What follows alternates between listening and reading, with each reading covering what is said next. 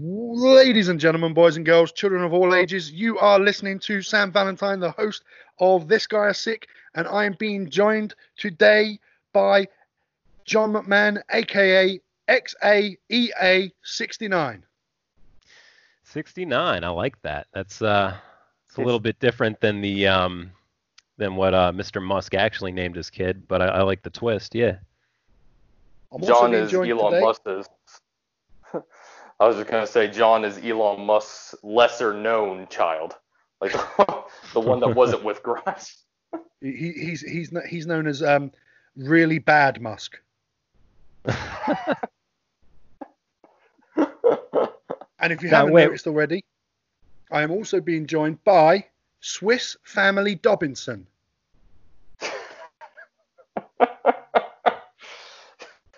I feel like we're just gonna keep giving me a different nickname every single episode. I have to. I have to try and work something in there, whether it's the circumcised savior, uh, you know, any way I can call you Dobbo or Dobbins in any kind of weird way. That's what I'm going for. It's not going to stick until it's cringe enough that people are going to be like, yeah, yeah, that fits. Like they see me commenting in the group and they're like, yeah, that's that's not cringe enough for this guy. it, that's true. So so today we're we're going to have a little chat about uh, lockdown briefly because everyone's been on lockdown. We've been on fucking quarantine. Um, we've been, we, you know, it's been what two months or some shit now, like that that we've all been living through this. And I just want to I just want to say like you know, uh, Derek, you've you've mentioned to me previously you've been watching a hell of a lot of Lost. Is that correct? Yep. Yeah, I've so, been watching the whole thing, um, and also playing the crap out of 7R um, on my second playthrough right now. Uh, second play, play playthrough. You know, I haven't actually touched it since I finished it. I played a bit of hard mode, and then I wanted to sit back and like digest it, and then try and go into it again in a few months to see how I feel about it again.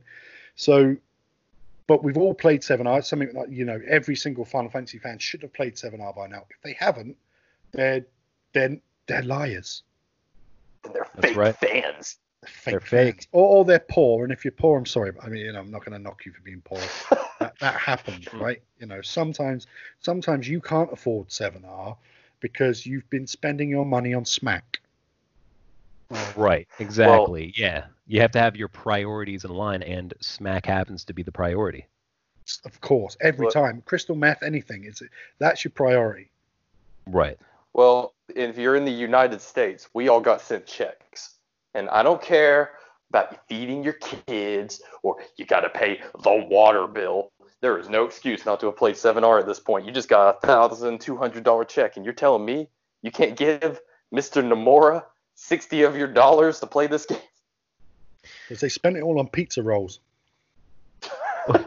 and the other thing is, I think you get in the states, you get you're eligible for five hundred dollars additionally per child that you have, and everybody has one child they don't like. So what are you doing, baby? Go ahead and get that first class edition.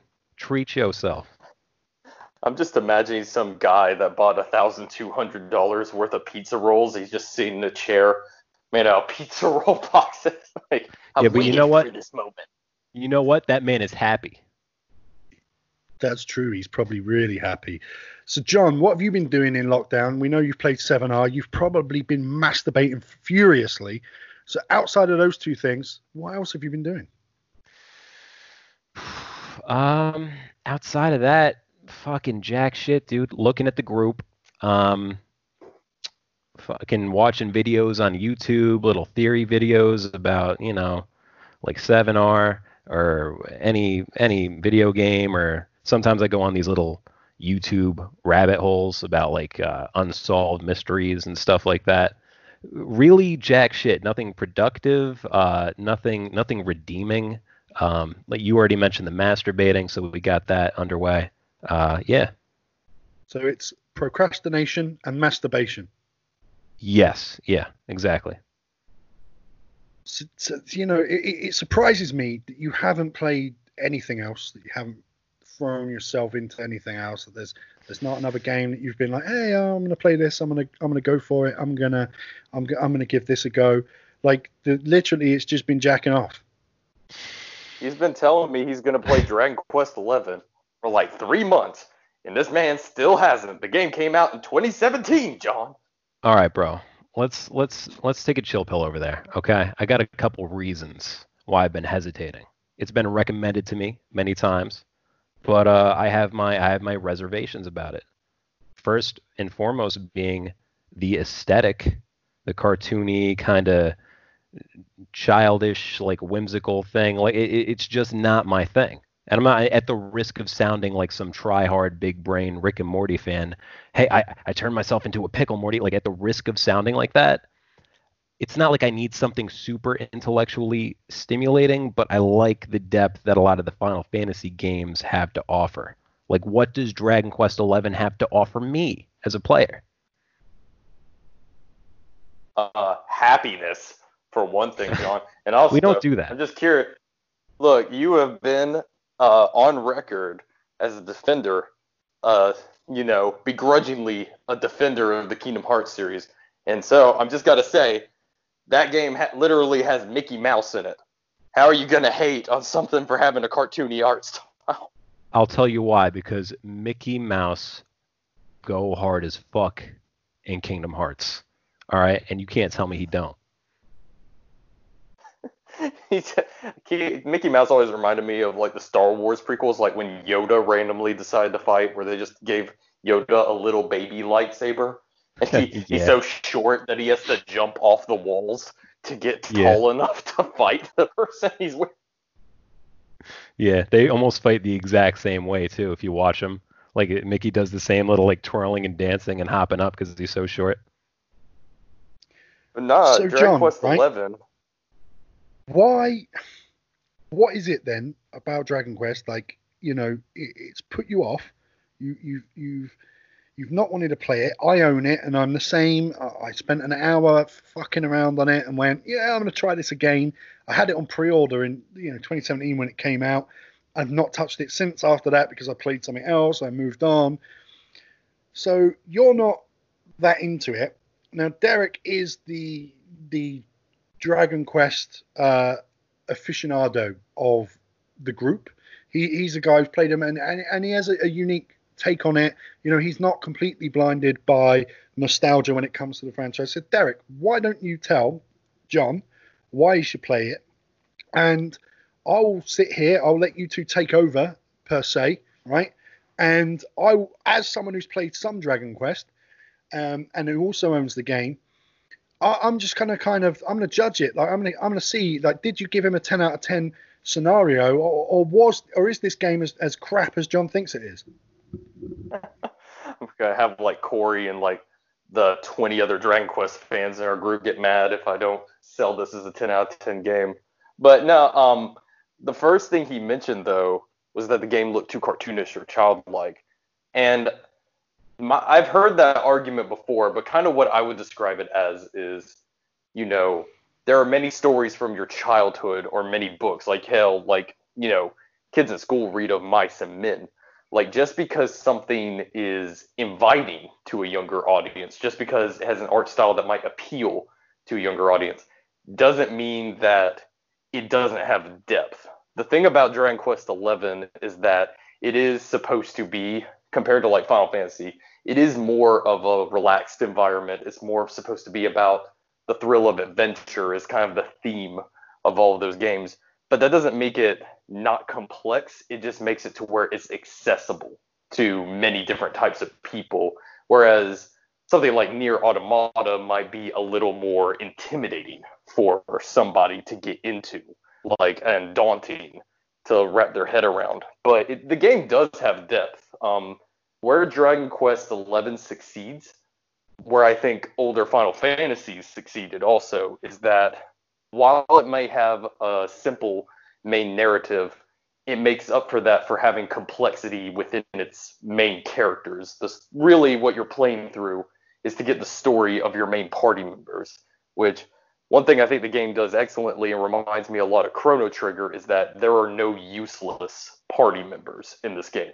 There's not a single character in your main party that doesn't have a developed plot line, that doesn't have um, depth when it comes to the combat. In fact, um, like there is a section of the game where you play solely as each of your individual party members. So what I'm getting from that is, Derek, is that you're naming other games that aren't Dragon Quest to say why Dragon Quest is good.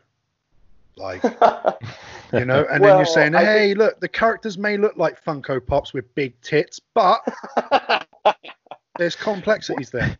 Well, in Derek's defense, because I haven't played any game in the series, he's trying to give me a uh, something to leverage it against, some some way to understand what this is. And I really enjoyed Chrono Trigger. Chrono Trigger, I played about three months ago now, just a little bit over.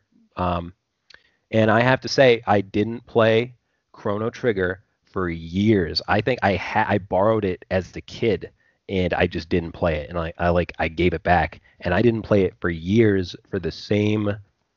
Maybe maybe it's a basic reason, but the same basic reason I didn't play, and I haven't played Dragon Quest, uh, just because of the aesthetic. It's like when I look at something like that, it just turns me off innately. Maybe I'm an asshole. Maybe I want to indulge this this like uh, cerebral side of myself just so I can look better in comparison to other people.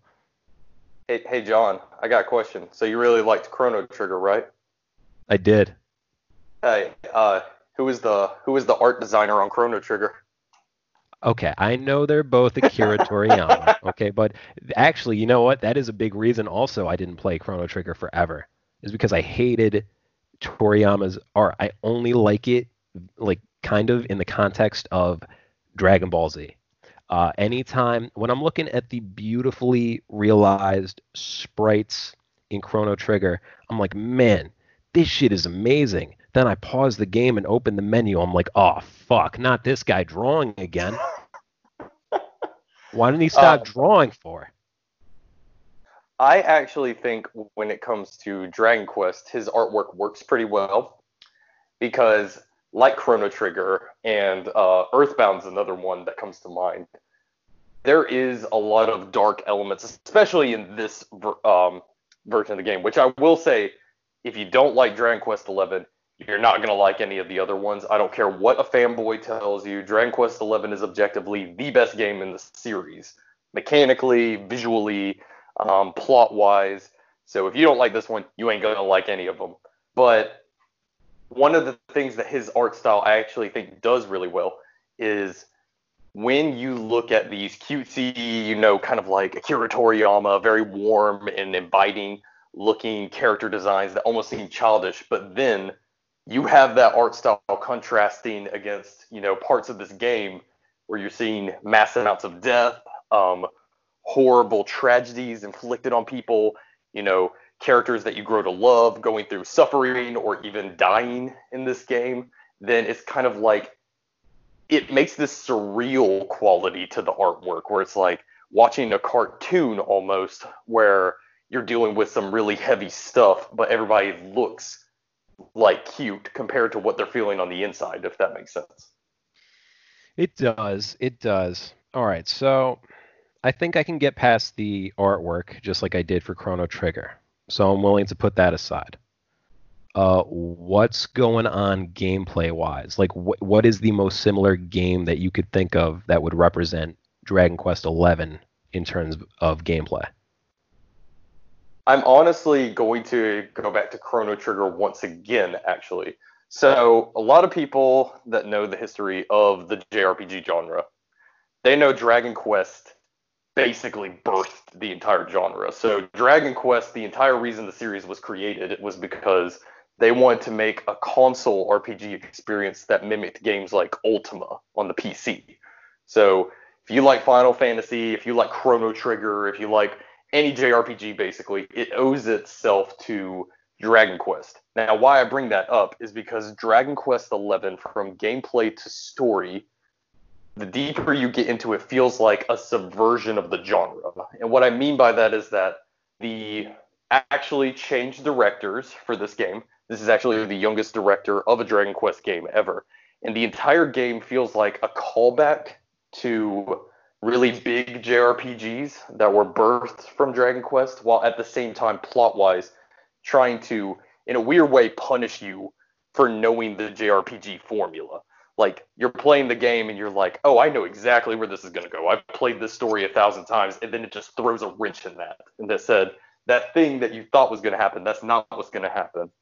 But going to gameplay, Dragon Quest has always been a turn-based game. It stayed that way. Um, so you know, however you want to debate it, it is turn-based. But why I say it has a very strong harkening to Chrono Trigger is they have the pep up system. And what that is, is characters, when they go into a critical state, they start to glow. They almost have like a DBZ look to them. But every single party member in your game has unique team attacks with every other party member. You okay. can put any combination of characters, and all of them have a unique team attack. And there's some okay. that are team attacks for all four of your party members, three of them, two of them. And so you really feel like you are encouraged to cycle out all the party members to try different combinations. And because of that, when you fight bosses, even though it's turn based, the thoughts in your head aren't, okay, I'm just going to keep pressing A with my strongest attack until this thing dies. You're looking at this boss and seeing, okay, here's what their moves do. I need to switch out party members mid battle this turn I'm going to play with these four characters, but when he does this attack, I'm going to switch out to party members that have higher HP stats to take this attack. And then, you know, so you're constantly thinking of strategies with these characters. Um, and that's why it's central that all of the party members be useful in battle. So when you say it's a callback to JRPGs of old and these great JRPGs. Are we talking games that aren't Dragon Quest? Because what what I what I what I feel with Dragon Quest is why it has a huge fan base, and I'm going to piss them off now. Uh, I really enjoyed. listen, I really enjoyed Dragon Quest Eight. I think that game is superb. I really, really enjoyed it. But the things I didn't like about the older renditions are the first-person uh, battle system that, that it has, uh, which I know things like Ultima and stuff did as well. Um, and also, like the other thing with it is when I think about truly great RPGs, even as much as I like Dragon Quest VIII, Dragon Quest does not belong on that list for me. Suikoden belongs on the list. Even Vandal Hearts, which is a tactical, belongs on that list. Uh, some of the Star Ocean games belong on that list. Final Fantasy games belong on that list. But for me, as much as I like Dragon Quest VIII, if I was making a top 10, that's like at number 9 or 10. So when you say it's a callback to RPGs of old and classic RPG genres and, and, and the way they were, is it a callback to other games or is it callback to more Dragon Quest? I'll split that question in two. So the game kind of does a little of both. So you really like Dragon Quest VIII? Well, Dragon Quest XI is actually the same system of Dragon Quest VIII really expanded upon. Dragon Quest XI took some of the best elements from each of the previous entries. So, for one thing, it actually is not in first person view. You actually are seeing your party and you are seeing characters interact. Um, but one thing it did is it took from games like Dragon Quest 3 and Dragon Quest 9 the ability to make your character have a variety of different skills and abilities from multiple different trees to really customize the entire party. World exploration is similar to Dragon Quest IX, where instead of random battles and having to go through, you know, this hard dungeon where shit's just randomly attacking you and interrupting you, you see enemies on the screen, but there's new ways to interact with them. Now the game has mounts, and you can even mount uh, certain monsters to specifically avoid enemy attacks. Um, so it took a lot of things from the previous games. But where I mean with JRPGs of the past, like I said, Chrono Trigger, when you use the pep up attacks, it basically feels like um, the team based attacks that are in Chrono Trigger's design. With games like Final Fantasy and stuff like that, the plot feels a lot similar to an older Final Fantasy genre. It see, Dragon Quest has always been known for having very simplistic plots. And when you first start up the game, that's what you think you're getting. But the game really takes com- uh, conventions from Final Fantasy, for example, and how it does its plot. Um, to really subvert what your expectations of the game are, it steals a lot from um, modern, more modern games like um, you can tell it had an influence from some of the Persona games, and that world exploration has been expanded to where you're climbing on walls, you're walking across um, little ropes, um, you're trying to break into buildings by climbing on top of other buildings and flipping around over objects. So, really, what Dragon Quest XI feels like is that they want to pay like honor to the genre that this series started and prove why this game series could still exist with so many modern competitors, if that makes sense. Yeah, I think it makes perfect sense. And you're doing all this parkour stuff in Dragon Quest XI? Yes. Um, so, uh, for example, the mount. Now, when you think mount, you're thinking like a horse, which is what you get at first. But you get things such as um, there's like this little spider skeleton that you ride, and he allows you to climb up on to- on the sides of walls and walk across scenery vertically. So you can run across ceilings. There are some you can ride dragons that can fly and stuff like that. And so there are multiple different ways to approach dungeons and uh, the overworld. One of my favorite things about the design of this game is that there are entire dungeons where if you want to, you can just go on foot and do it like a normal way. It's just going to take longer, but you can do the entire dungeon without ever having to use any gimmick. But if you want to get through the dungeon faster, you can take advantage of climbing up walls, going through secret passageways, hiding away from enemies um, in like stealth sections, or you can use mounts to fly through different puzzles and stuff like that. So it opens up to the player to it's like, how do you want to tackle this dungeon? And from what I've heard about the just the gameplay time, like just how long it takes to play the game, getting through areas and dungeons faster in certain situations seems like it would be the way to go, wouldn't it? Yes, and one thing I really love about this game is because everybody talks about the 128 hour time frame. The thing about Dragon Quest XI is I'm not going to not deny it is a long game. However, um, one thing that this game does really well is it lets you customize your difficulty. So if you just want to go through the story and get the basic experience, you can make this game easy as anything and stomp through the entire thing.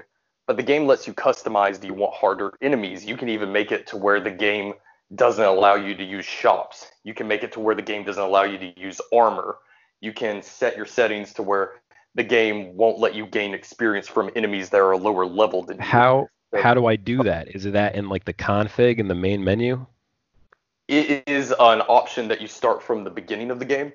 So you can set the game to be as hard as you want from the start. However, oh, but you can't change you, it. You can change it, but it's like you can make the game easier as you go through it, but you can't make it harder again. So it's like if you set harder really? enemies, you you can turn it off during the game, but you can't turn it back on. So you can't use it to like cheat out a boss. That's interesting. That's that's that's a whole different level of customization. That's something that normally you would get from like outside mods, like if you're playing a Elder Scrolls game or something, right? Yeah, um, and especially I highly recommend. Um, both versions are very good, but the Switch version for anybody that's listening that has a Switch is actually my favorite version of the game. It even includes the ability to turn the game into a SNES RPG. Like visually, you can make the game look like it's on the SNES, and it'll even use the SNES combat system from the older games. And that option you can actually turn on and off at will. So if you're going into a dungeon where it's like, I need this specific treasure chest, but I can't see, you can turn it into 2D mode, and then you can actually get a top-down perspective and see like where all the treasure chests are laid out and stuff like that. Wow. But the trade-off is you get random battles if you go into an SNES version. So that sounds interesting to me. So that so I own it for the the PS4 because, like I said, I pre-ordered it and I, I didn't get into it. I didn't have time. I also have a Switch, so the idea of being able to switch, obviously, that's the gimmick, right? Between the old mode and the new mode, to me, that sells me more than the Assassin's Creed shit that you spoke about previously with climbing and all that stuff, right? I can get that from Assassin's Creed. They've been doing it for a long time. They probably do it better than anyone else. However, the ability to switch from classic to that, um, that is something that I'm like, okay, so that is a, a tick. You know, maybe the art style uh, isn't great, um, and maybe yeah, that stuff, you know, the climbing and shit is stuff I can get from Assassin's Creed. But even with Final Fantasy, I can't switch back to uh, a SNES version of the game. You know especially if there are certain dungeons or areas of the game that require you to do that. Like I love it when a game really makes you think outside of the box, especially when it comes to getting a reward or solving a puzzle, anything optional. I love things like that. So if there are areas in the game where you're actually required to go into 2D so that you can see something that you can't see in the 3D mode, uh, that is amazing. But that you said that's Switch exclusive, so I can't do that on the PS4. You can't do it on the PS4. Uh, it is Switch exclusive um, because what happened was in Japan there is actually a 3DS version of Dragon Quest XI, which it was the entire game made to look like an SNES game. The Switch version combines both of those versions. Um, and one thing that's cool, if for any of our listeners that want to get the Switch version, is the 2D mode does have exclusive dungeons. In fact, the true secret final boss of the game cannot be fought in that version unless you go into these quests where basically in the 2D version you can go inside this world that's only accessible that way and you play through dungeons from the first 10 Dragon Quest games to collect these items that you use to fight the new boss that they basically made for that version. But if we're talking about the PS4, yes, Dragon Quest XI is not going to do Assassin's Creed as good as Assassin's Creed, but it also doesn't have to. What the game really does a good job of is saying, here is all this new stuff that's new to the series that we're kind of taking from more modern gaming, but you do not have to do it. Like, there is one parkour section that's required, and that's only to teach you the parkour stuff but later on in the game, you really do not have to use it. You can play the entire game without using it, but you have that option. So instead of like the game forcing you to use mechanics you don't like, you just know, okay, I could tackle this situation this way, or I could use the parkour system or the mounts to get around this problem without dealing with it this way. Okay. So what I'm getting from being able to switch back like that, back and forth. Um, reminds me of what we saw in uh, Legacy of Kain Soul Reaver with Raziel, where he had the ability to go into his Wraith form, and then you would see the level in a different way. While the level looked the same, there were certain doors and certain parts of the game that you could only go through in that form, but also in the real life, you know, reality, the real world, there were certain things that you could only do there. And apart from that game, apart from Soul Reaver, I've not seen anyone else try and attempt to do that until what you're describing here. Yeah, and it and it even changes combat because if you play Dragon Quest XI, it is a turn-based combat system, but it's not like you select your four characters' turns and then wait for things to happen like Dragon Quest VIII. It is your four party members that are currently on screen as characters take turns, you are allowed to react. So let's say I take a turn with a character, then the opponent, one of the opponents takes their turn. Instead of me having pre-selected options, then my next character gets to pick an option. And so it allows you to make strategies on the fly as opposed to having to preemptively prepare for stuff to happen. You're allowed to react in real time. But if you change it to the SNES looking version, it makes it a harder combat system because you have random encounters and then you have to play with the older system where it's like every character chooses their move before the turn actually starts and you just live with the consequences so it makes you think it's like do i want to take on this boss this way or do i want to take him on that way all right so now i'm going to challenge you a little bit derek you ready for this i'm ready for it john all right let's go back to the the average runtime of the game you said 128 hours. Was that correct? That's it with doing extra content. I actually, when I was just trying to get a feel for the game, I played it more than once. Um, whenever I play RPGs that I'm excited for, and I want to get the story and what the general experience is. I try to quick play it. It only it took me about 80, I think. 80. Okay. So okay. So 80 isn't bad, but that's the bare minimum you do if you're going fast and you already know the game. So for maybe for me it might be like 90 hours, is that fair to say? Yes. Um and Okay. So can you tell a compelling story in 90 hours? The be- the better question would be d- how padded out is it? Is And, it 50 um, hours of compelling story or am I allowed to am I allowed to do spoilers for a game that's kind of uh, a couple four years old? Like I don't Yeah, go ahead. I, I'm trying to be vague about it because there are a lot of plot elements that I feel like you're going to want to experience for the first time there. But how the game tells its story is really well done in that it feels like a structure. One of the things that I loved about Dragon Quest XI is that I never at any time was wondering what I was supposed to be doing. The game always has a clear goal for you in mind in each section of the game, and it breaks up into parts. So the first part of the game is you're feeling like a traditional Dragon Quest. You are this chosen hero. You got to go defeat this guy. And so you're gathering a little ragtag group um, to try to go beat this guy. Now, one thing I really like about how it did this time is that people aren't just like, oh, you're the chosen one. We like each other now. No, your party members fight with each other. Some of them don't trust you. Some of them don't like you, but it's kind of like for the greater good, they're going to work with you. And then, so like we said, we don't care about spoilers. Is that what we kind of clarified? Not Yeah. not too much. Okay. And I'm not going to spoil the very ending, but I feel like so midway through the game, you get to the conflict. You're like, you've been prepped for this. You are the hero. You are the guy. You are the chosen JRPG dude. And you get your fucking ass kicked. You lose. You lose really badly to the point that you cause the apocalypse to happen in the entire world. Like cities are destroyed, monsters now outnumber people, the sky is black, like entire civilizations have been destroyed because of you, because you lost.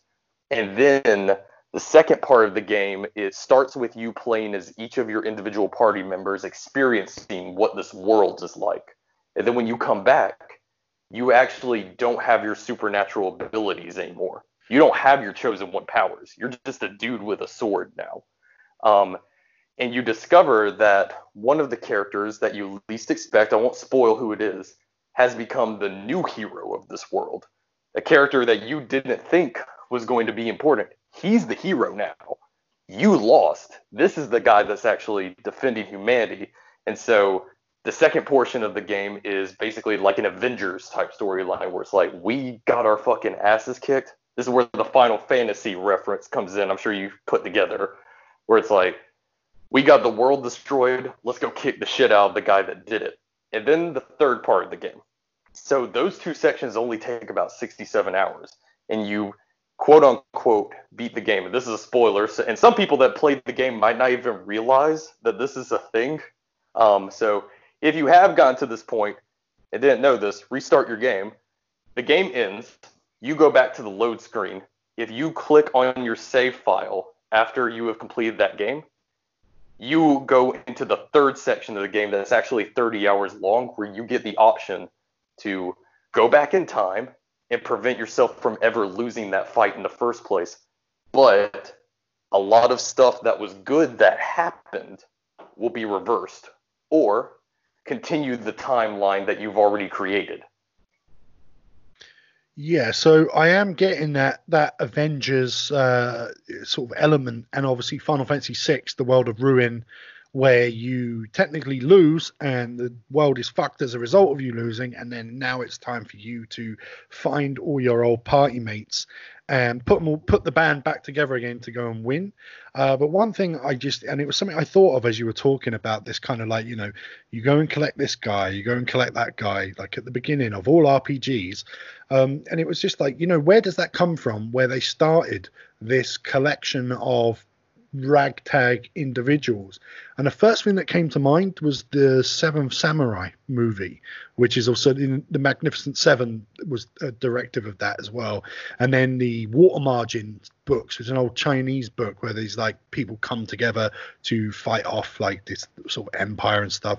But it's a it's technically a JRPG trope, but that bringing these seven or eight people together for a cause that never um, never really have. There's no reason other than to beat the cause that they would you would never put them together.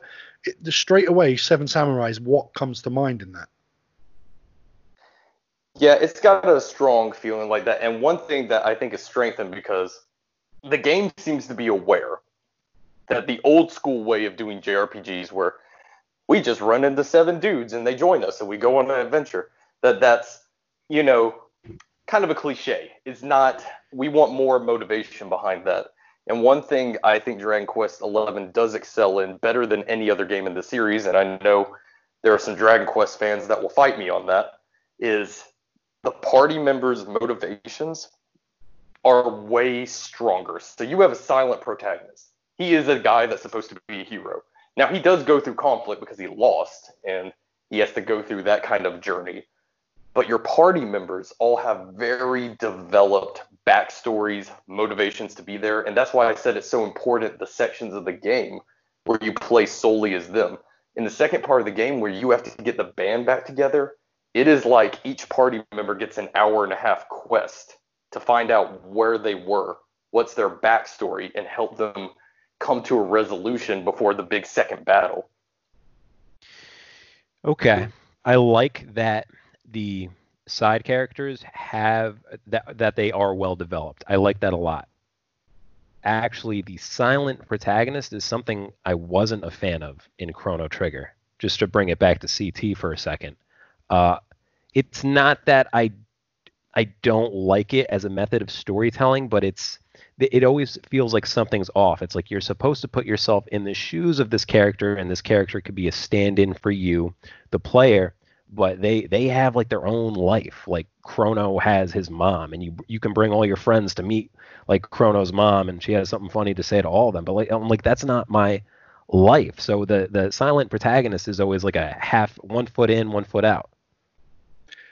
Yeah, I find that with JRPGs, they kind of do that the worst, right? Out of all the genres. If you were to look at um, the Elder Scrolls, you are the silent protagonist, but you create that character yourself. You decide what kind of stats he has, what birth sign he's born under.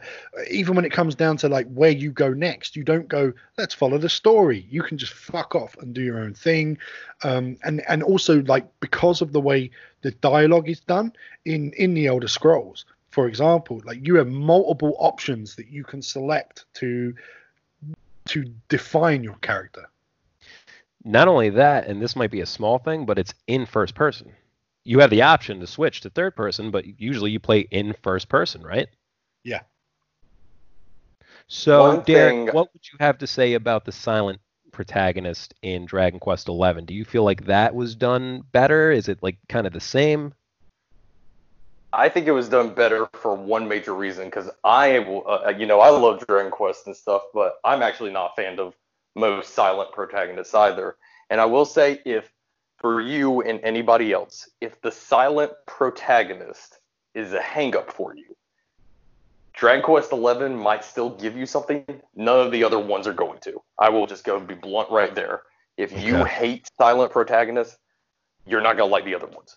But this one does something unique with him. So it's kind of like I call it Superman syndrome, where it's like the character isn't a character as much as it's a thing to be stopped or a thing to like look up to.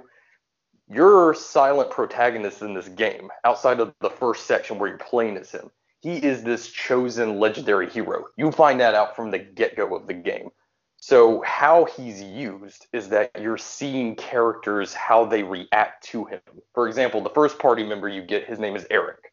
He is a thief, um, he is a criminal, but he meets this sage who basically tells him if you want to redeem your soul, basically, you have to find the legendary hero and you got to protect him. And when you first meet him, the silent protagonist is used in a way where it's like you're really not latching onto the protagonist as much as you're watching Erik try to keep this kid from dying.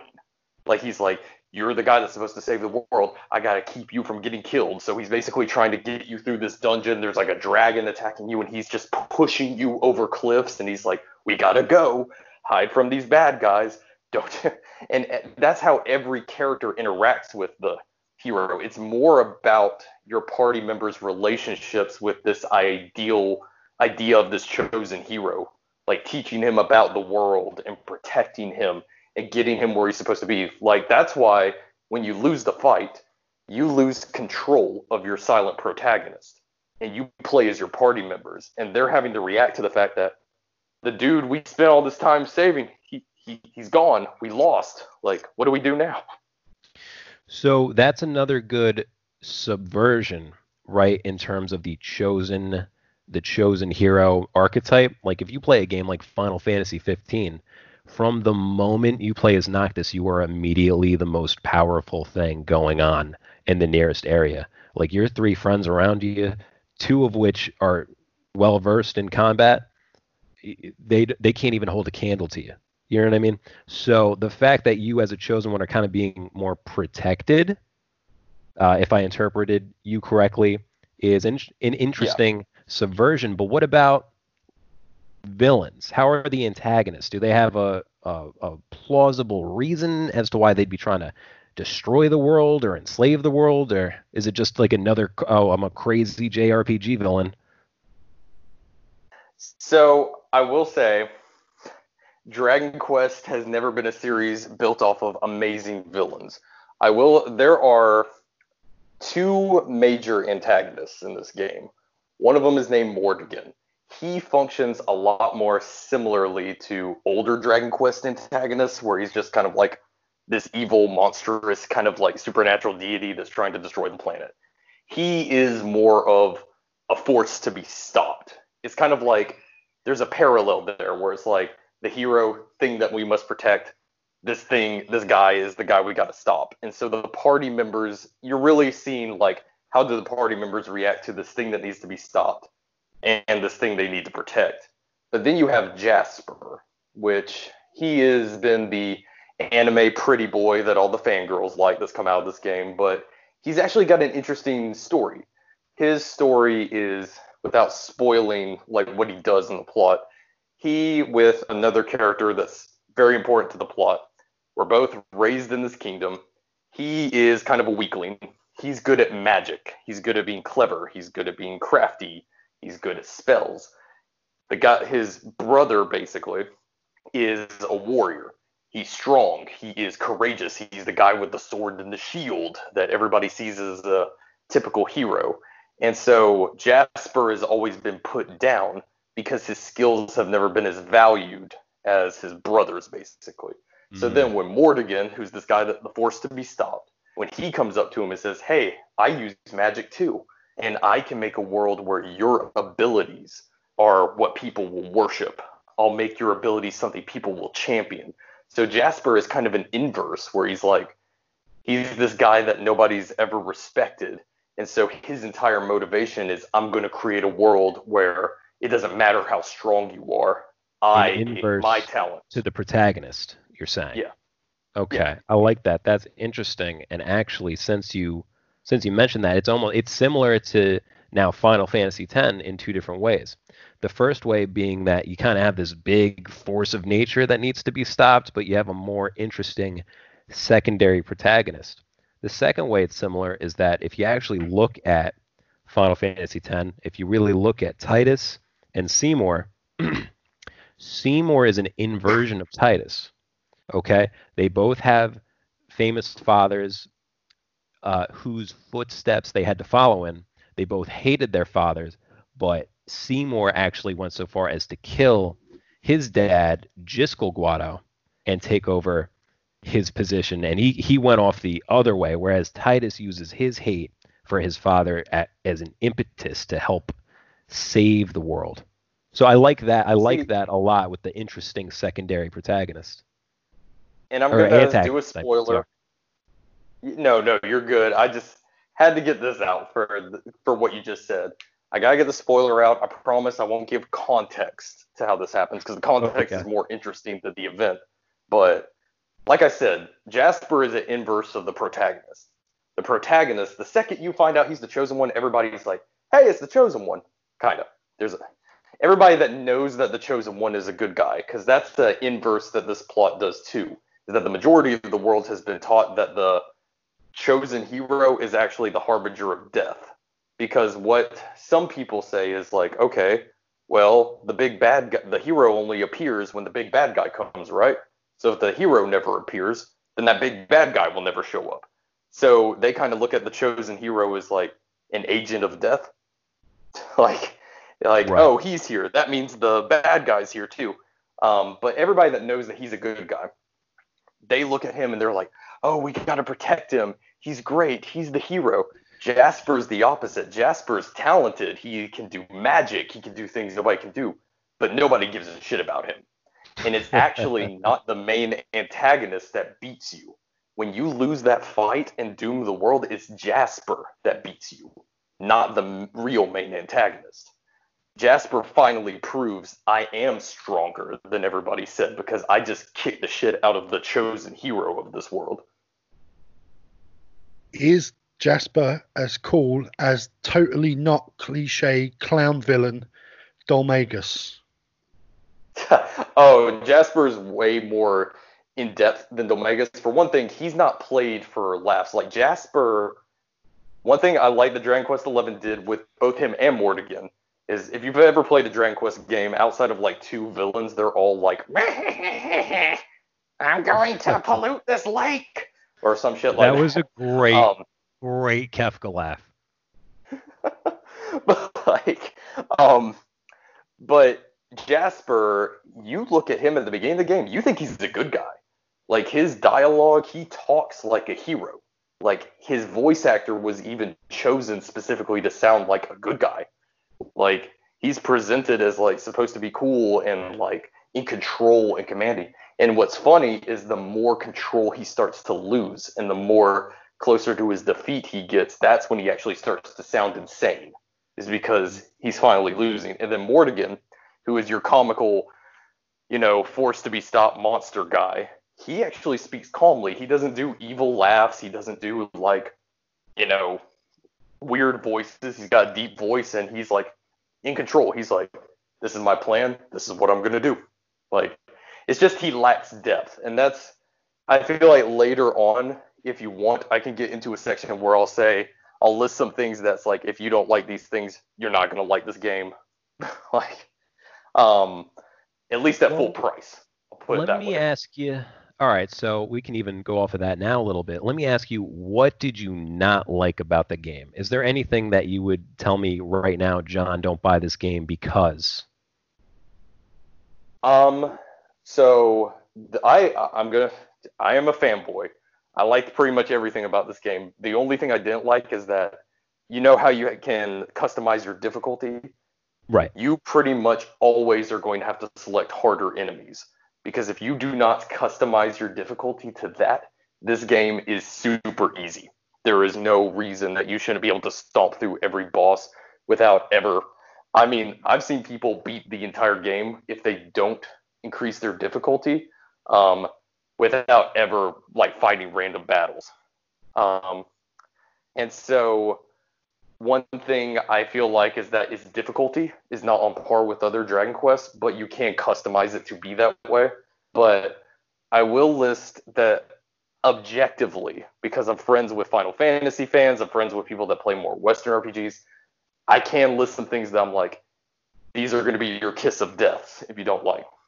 So, for example, there are a ton of plots that there are a ton of side plots, especially because, like I said earlier, you get the option to go back in time. And going back in time will revert some of those side quests you've completed. Some characters actually will not get their growth as characters if you go back in time because the events never happen. Um, and but there's things like, for example, there's a side quest with a mermaid who fell in love with a dude. The dude was treated like he was a monster because he fell in love with a mermaid, and so the village exiled him and he died alone. The mermaid thought that this dude abandoned her, and you reunite him with her, her with his grave. Now, that's the thing. Dragon Quest is supposed to be more almost Disney-like. It's supposed to be kind of like timeless and use a lot of things that even a child could understand. But if you listen to that side quest and you're like, that sounds stupid as shit. That's I do not want to see Akira Toriyama's mermaid love story. um, no, something, something, something I will say is that. Uh, sorry to cut you off, but I no, really like it when a story is able to engender these feelings of tragedy and emotion within you with uh like a rated E title or what is it rated E rated T something like that? Yeah, oh well, this one's rated T so rated T so but that's still that's accessible. Like you know I mean like uh, I was playing like rated T games when I was like eight you know what I mean? So it's it's accessible and I I I, th- I appreciate a story much more when it doesn't have to be gratuitous with it with its darker themes. If it's able to go light with it but still give you give you the same emotion, it does more. And it, it's kind of like there's a character, and I will not spoil who because that's the major pl- twist. But you actually do have a party member that dies, and when you go back in time, you are given the option to bring them back to life if you go back in time. But if you don't, that character is just dead they do not come back. Uh, another character does inherit their abilities, but like for example, when that character dies, you know, the impact and emotion that characters feel doesn't come from her or him having like this terrible agonizing death. It comes from watching characters that cared about her like at the funeral. For example, one of the sections of the game is just walking through the funeral and as the protagonist since you have no personality of your own, you're just going there to console your party members who are mourning and watching them mourn. Um, and so that's kind of what Dragon Quest does. Is it's like a world the child could access, but depth underneath. Um, but more stuff that if you don't like it, you will not like it in this game. Uh, if you don't like turn-based combat, this game does have a really good turn-based combat system. But if you have never liked turn-based combat and you don't think you ever will, this game is not going to win you over this will not be the game that suddenly makes you like turn-based combat whatsoever. Well, I, I like turn-based combat. I mean, that's what I grew up on. I think that's what we all kind of grew up on playing RPGs. I mean, action RPGs are more emergent than that. They've been around for a while now, but they're still developing and now that's that's what's really popular. So, being from a different time, I can appreciate the turn turn-based combat. I might even uh, pr- uh, prefer it to some of the more recent titles that I've played because uh, it gives you a second to kind of think about what you want to do and it forces you to actually think and make every move count um, rather than just move on instinct. Um, but I think I'm a little bit more convinced now to get this game. Uh, is, is, it still full price? Do you know? It's three um, years old. On the PS on the PS4, it's not. It's actually cheaper on the PS4. If you get it for the Switch, it's full price because it only came out in the last year. I do have a third one, but it's not for you or Sam because I know you two aren't this type of audience. But I have seen um, people in our group that have been interested in playing the game as a waifu simul- simulator. Uh, oh my god! I'm going to tell you, Dragon Quest from its first entry has always had a theme of family. So if you were going into this game because you saw a girl that you wanted to bang or marry as your waifu, well, first of all, the PS4 version only lets you marry one chick um, because it's a chick that has almost as no personality as the protagonist. Uh, but the Switch version does let you marry every character. But if you're going into this as a waifu game, there's only a few scenes, and it's stuff like they hold hands, and it's like they oh get my god, not that. Anything but get, that. They get married and have a family. There. So if you are going into this game because you think Jade is hot or something like that, I'm just gonna be real with you. There's not really a. The only sexual element to the game is that her character can do attacks to charm the enemies, but even them, they're like almost E-rated. Like no, the, there's not really a big romance plot to this game, and I have Right. seen people trying to buy this game as that's your selling point. Well, I'm sorry to tell you that the game doesn't really focus on that at all. Okay. if people want to bang Jade, right, they need to go and see a fucking psychiatrist. We're talking a, a girl with big tits, obviously, like you know, like that's thrown out there, but with the face of a child's doll. She's a cartoon. See, see, this is what frustrates me too about the guys that really wanted to bang Jade in the game. So, spoiler alert for anyone who's never played the game. Jade's backstory is that when your kingdom as a kid was destroyed, you were a prince that is like a story of Moses. Like, your kingdom got destroyed, your dad got killed in battle, and your mom ran out with you and Jade as No children wonder you like it. yeah, Jews. Um, but um, she basically is about to get killed. Your mom's about to get killed by a monster. She literally Moses puts you in a basket and floats you on a river. But she also rescues Jade, who is basically like pretty much a relative. Like Jade even specifically says in the game, if you try to romance her, she's like, dude, I'm like your sister. Like, and um, and it, it, the game even makes it awkward if you try to romance her. So all these dudes that are really into banging Jade in this game are probably the same people that like Final Fantasy VIII. Would you say? I'd imagine it is the same people that like Final Fantasy VIII, and that with the Final Fantasy VIII side of it, like that kind of weird incest guys, like you might have just sold them on it there. You might have actually sold them on this game. They might be listening. I don't want to play. Oh, you get to bang your sister? Uh, well, I'm all in. I'm, I'm going now. Ten out of ten. This is the best game I've ever played. So I want to think about this right in. I think you've done a good job at selling us on it.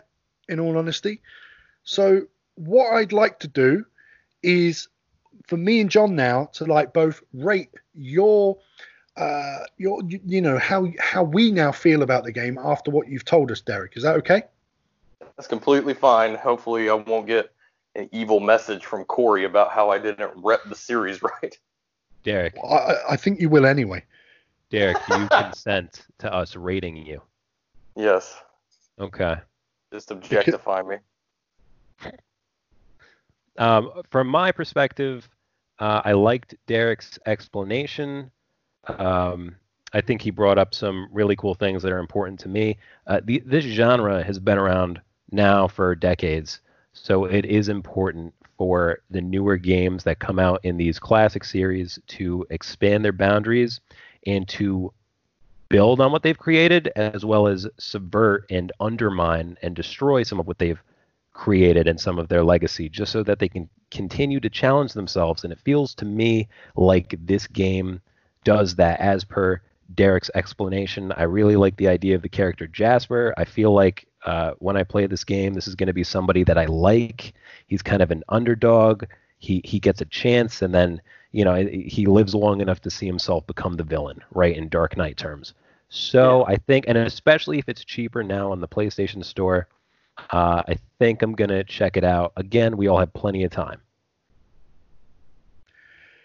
yeah like um you know I'm more interested in it than I was. I'll, I'll say that.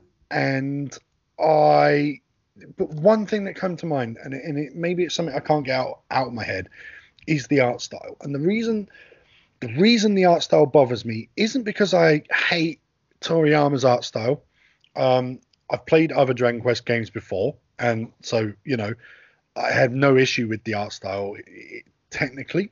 Um, I'm a huge Dragon Ball fan as well, but something that happened, Dragon Ball just appears way more gritty than Dragon Quest does. Like for me, there's a certain way the characters look in Dragon Ball, especially through fighting, and you see them roughed up, you see them bloodied, you see them with black eyes, with cuts and their clothes ripped and stuff. Whereas from my past experience with with Dragon Quest, you never see that, and that might change with this one. Um, but there is something weird about adult themes with such childish looking characters. Like there is still something strange there. However, I think majoritively speaking, what you have said today, Derek, has made me go, I already own it. I'm going to give it a go. So that's where I'm kind of feeling with this, and that's kind of where I'm at with it. I actually think that more so than before we started, I want to play this game. So, with that said, Derek, right, and with uh, both myself and John kind of being one over more than I thought I was, I actually might go play it as soon as we're done. I might actually go, fuck it, I've got it. I might just go check it out, or I might get it on the Switch and and do that. So, so with that said, you know, what's your final your final word on like, you know, we both are more likely to play it now than we were before. What's your what's your little final thing about the game? Um, so first of all, I want to say I didn't think I'd convince you guys to try it, so I'm super pumped about that. Um, and for you and anyone listening, I will say at the very least, trying out this game, you'll get a taste of the series and you'll pretty much know whether it's a thing for you. I've met plenty of people that played this game and then wanted to try the other one. So give it a try. It's super accessible. Um, and you can see if the series is for you. And just to mention your art style thing for any listeners that don't know, I'm actually a dad. I have three kids, and the art style, I understand that for some people it might be a turnoff, but you also got to keep in mind, for me, this was a game that I could play with my son. This was a game that my son could watch, understand, like the darker elements and the bigger plot twists. He was able to wrap his head around them and think about them too. Um, in Japan, Dragon Quest is kind of like Disney movies. Families play these games together. So just keep that in mind that this series, more than other JRPGs, is supposed to be that any age can pick up the game. But I really hope somebody, you know, picks it up and at least feels like, you know, they got a good experience out of it. Yeah, I mean, it, for me, like you you you've you've persuaded me like and it's not that I wouldn't play it I've owned it I bought it I was looking forward to it and I just couldn't quite bring myself to play it and spend sink the time into it but now now I feel like I want to um, and speaking of sinking time into things and more so sinking my balls into your mouth thank you for for listening because you've allowed us all to virtually sink our balls into your mouths while you're listening. You might not know this. This might not be something you've ever thought about, but every time you listen to a podcast, someone is someone's playing the Arabian goggles with you, and you just don't know it. You're getting teabagged.